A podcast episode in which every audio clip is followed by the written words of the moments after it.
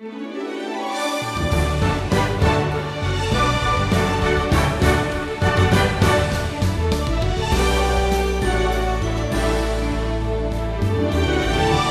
Jesus experienced in the Garden of Gethsemane is beyond our ability to fully comprehend. The physical and emotional distress is really more than we can understand. But the model he gives you is very clear. When you come before the Lord in times of anxiety, uncertainty, and confusion, your foremost desire should always be for His will to be done. This is a very important lesson for every believer. Stephen called it drinking the cup of God's wrath. Now, as we set sail today on our wisdom journey, we're traveling back up the Mount of Olives to the Garden of Gethsemane. You might remember the word Gethsemane means oil press. And like an oil press squeezing out the last drops from those olives, uh, so we're going to see the pressure upon Jesus. it's going to be incredibly, eternally significant and, quite painful as well. Now, the Gospels of Matthew and Mark record exactly what Jesus prayed there in the garden. And, and, I want to point out two aspects of this rather agonizing prayer session that were shown here between Jesus and his Father. The first aspect I want you to notice is the Lord's surrender. We're going to look at Matthew chapter 26 and verse 39. Jesus prays, My Father, if it be possible, let this cup pass from me. Nevertheless, not as I will, but as you will. Then verse 42, again, for the second time, he went away and prayed, My Father, if this cannot pass unless I drink it, your will be done. Now, twice Jesus says, My Father. So, through all of this lonely experience, Jesus, the man, never loses the sense of his trust and dependence upon God the Father. And he continues to address him by, by this rather precious title, My Father. This is a tremendous example for us, by the way. Jesus never asked, Where are you? Or he never stated, you evidently don't love me anymore. You know, we tend to draw those wrong conclusions from our Gethsemanes. We we kind of assume that pain and suffering are evidences that God is is either absent or or present and doesn't care about us. You know, a mark of Christ-like maturity is is being able to pray in your garden of Gethsemane experience with this same confidence of my Father, I know you're mine. I know I can still trust you. I know you haven't left me alone. Now, there's a second aspect of this prayer, and we'll call it the Lord's honest struggle. Again, here in verse 39, Jesus prays, My Father, if it be possible, let this cup pass from me. Nevertheless, not as I will, but as you will. Compare that with verse 42 again. My Father, if this cannot pass unless I drink it, your will be done. Now, what exactly is this cup that's causing the Lord so much agony in his soul? Well, the Bible uses the imagery of a cup often in the Old Testament to refer to the wrath of God. For example, the psalmist writes in Psalm 75, But it is God who executes judgment, putting down one and lifting up another. For in the hand of the Lord there is a cup with foaming wine, well mixed and he pours out from it, and all the wicked of the earth shall drain it down to the dregs. So the wrath of God against the sin of the world is, is what Jesus means here when he talks about that cup.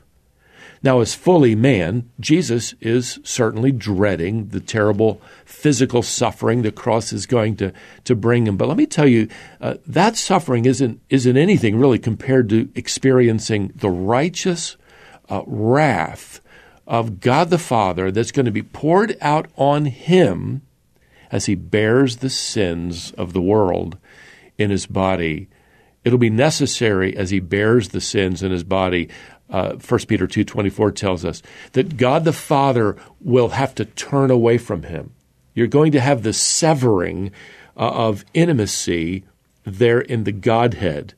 No, the Trinity isn't, isn't going to split for a, for any really for a second. It's it's it's not going to be reduced to something less than the triune God. But for those few hours on the cross, fellowship will be lost between God the Son and God the Spirit and God the Father.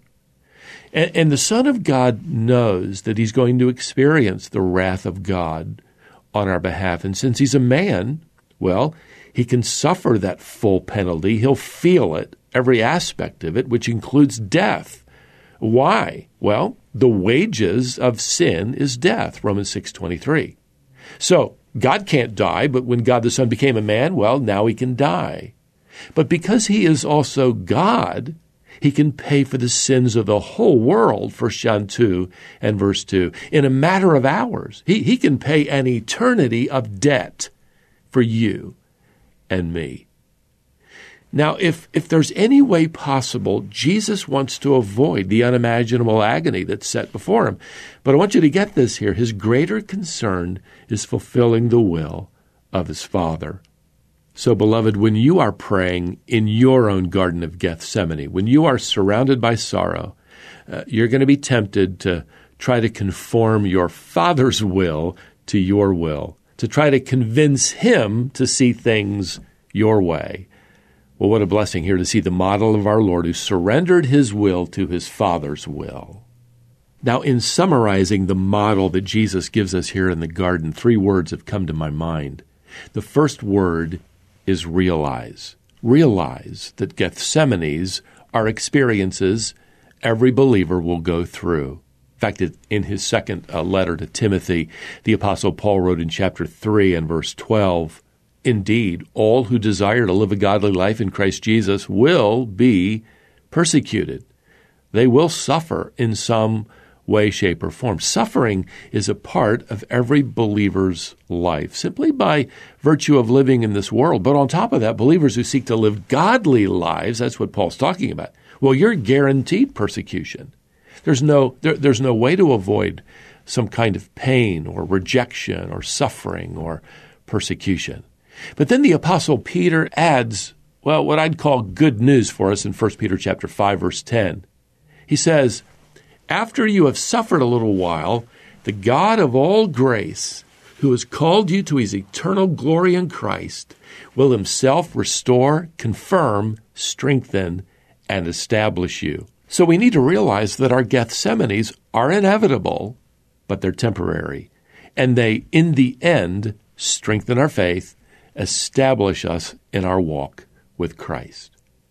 The second word that comes to mind is the word remember. Remember that a close walk with Christ does not lead you away from Gethsemane. It takes you right into it.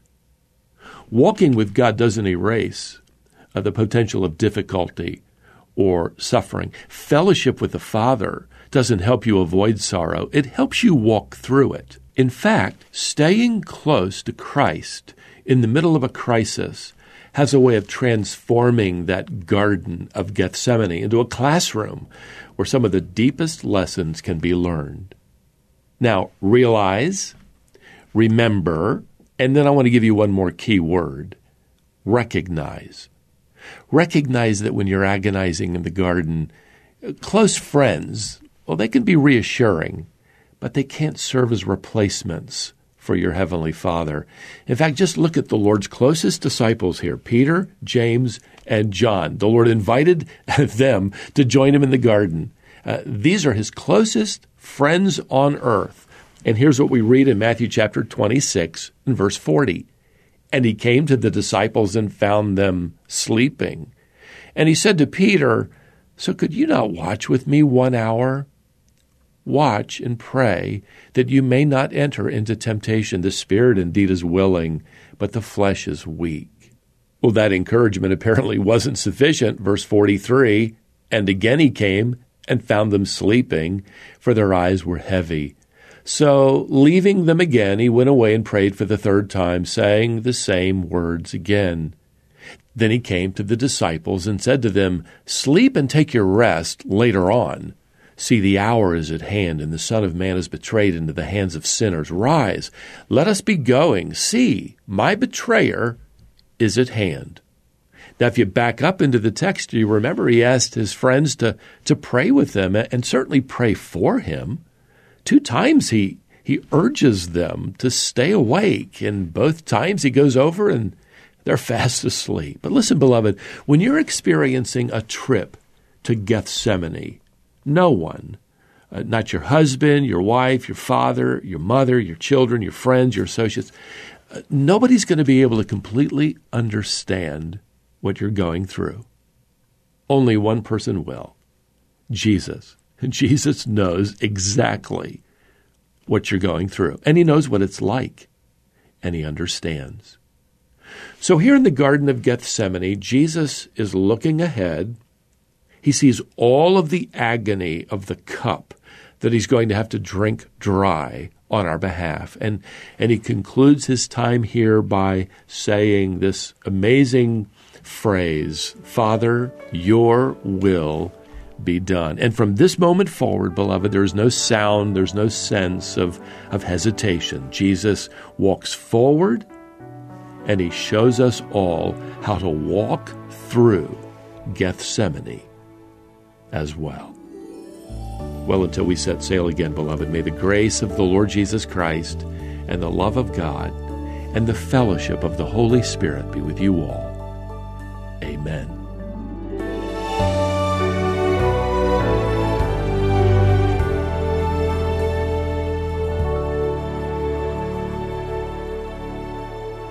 That was Stephen Davey and a lesson he called Drinking the Cup of God's Wrath. Do you know someone who could benefit from hearing this lesson or from following along on this wisdom journey? Please encourage others to join you in listening. If you'd like to share today's lesson, it's posted on our website. Visit wisdomonline.org. Each weekday, we update the homepage of our website with that day's lesson. You can follow this wisdom journey or Stephen's other daily program called Wisdom for the Heart. That website again is wisdomonline.org. It's a great resource to help you grow in your faith. And it's also easy for you to share these lessons and content with others. Please do that. We'd enjoy hearing from you. It would bring us great joy to learn how God's using the wisdom journey to help you grow in your faith. Our email address is info at wisdomonline.org. If you prefer, our mailing address is Wisdom International, P.O. Box 37297, Raleigh, North Carolina 27627. Contact us today, then join us back here next time to continue along this wisdom journey.